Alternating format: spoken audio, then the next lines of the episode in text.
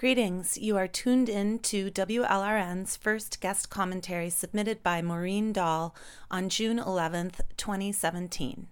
If you'd like to submit a guest commentary, please limit your piece to three minutes to be considered for inclusion in our monthly podcast. If you'd like to read and record your commentary, let us know and we will help you get the best recording possible. I'm Thistle Pedersen, reading Maureen's words she sent in to WLRN. This is a response to the WLRN commentary presented by Niall Pierce in edition 13. Pierce presents the issue at hand as, quote, the ethics of coalition building between radical feminists and the right, unquote. We all know this topic is being discussed because of a very particular coalition, that between WOLF, the Women's Liberation Front, and the Family Policy Alliance and we know the Family Policy Alliance exists to mold the United States further into its vision of an imperialist, neoliberal Christian empire. It opposes abortion and homosexuality with a singular hatred of Planned Parenthood and speaks glowingly of such figures as Ronald Reagan and Jeff Sessions. It works in 39 states to impact laws and elections overseen by a national board of white men and its token white women. So, what are the ethics of partnering with such an organization? I am still waiting to hear because all I got was an extended sermon on the character of the radical feminists who critique it. Pierce identifies the root of our discomfort as bias and bigotry. I am told we are guilty of silencing and shutting out conservative women violently, seeing them as, quote, evil incarnate, unquote, and even failing to understand the true, quote, sacredness of life, unquote, behind their opposition to abortion. This behavior apparently amounts to, quote, misogyny in action, unquote, a barbarity not altogether different from what men do to women, unquote. A question where do radical feminists generate this vast power to so disenfranchise conservative religious women? From what organizations have we cast them? From what publications have we muted them? In the course of this debate, I have never even heard a radical feminist argue we should shun conservative women, only the conservative organizations run by men. In addition to conflating the right with conservative women, Pierce makes some astonishingly liberal claims about religion. She says, quote, "The issue of faith is a very real, a very personal, and a very tricky one. This kind of faith is felt deeply." Unquote. True. Also true.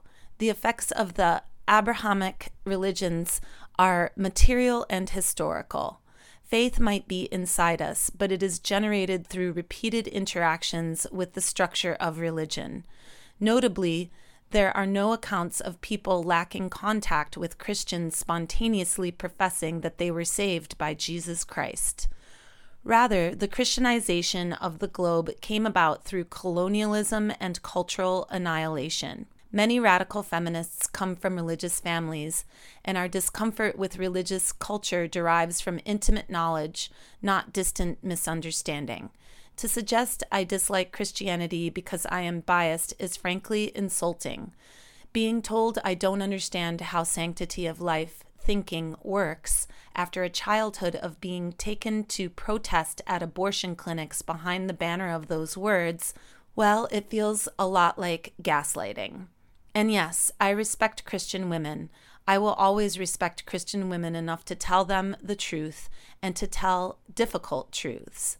And I would certainly work on alliances, including conservative women, to a specific end, provided we are working with actual women and not right wing organizations run by men. Pierce briefly circles toward reality when she says, quote, Let us not forget that the majority of people drafting and pushing policy on the right are actually men, unquote.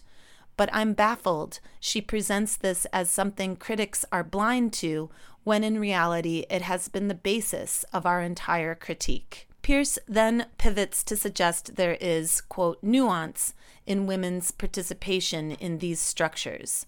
She praises the marginal Catholic Women's Ordination Conference without mentioning that after 40 years of their symbolic protests, the Church is not a smidgen closer to ordaining women. To promote this vision is structurally the same as arguing we need to secure prostitutes a larger voice in their industry.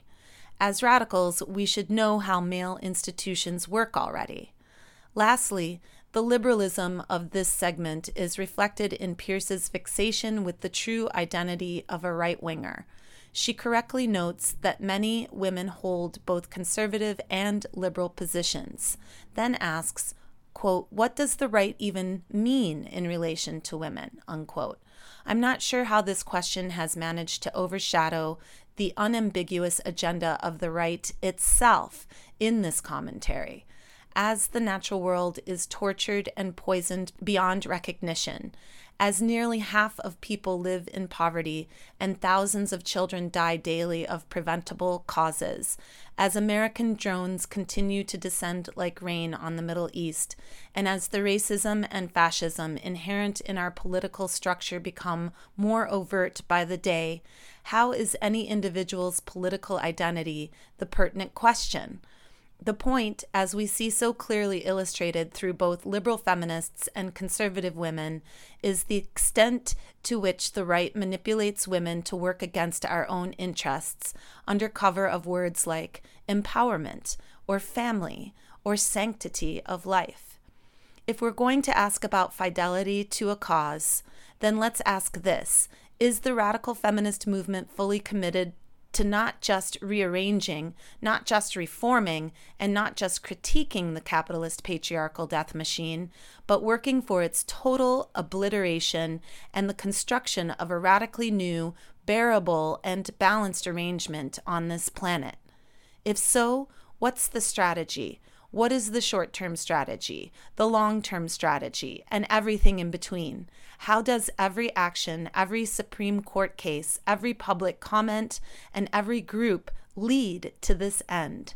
Next time we talk about alliances, let's talk about this.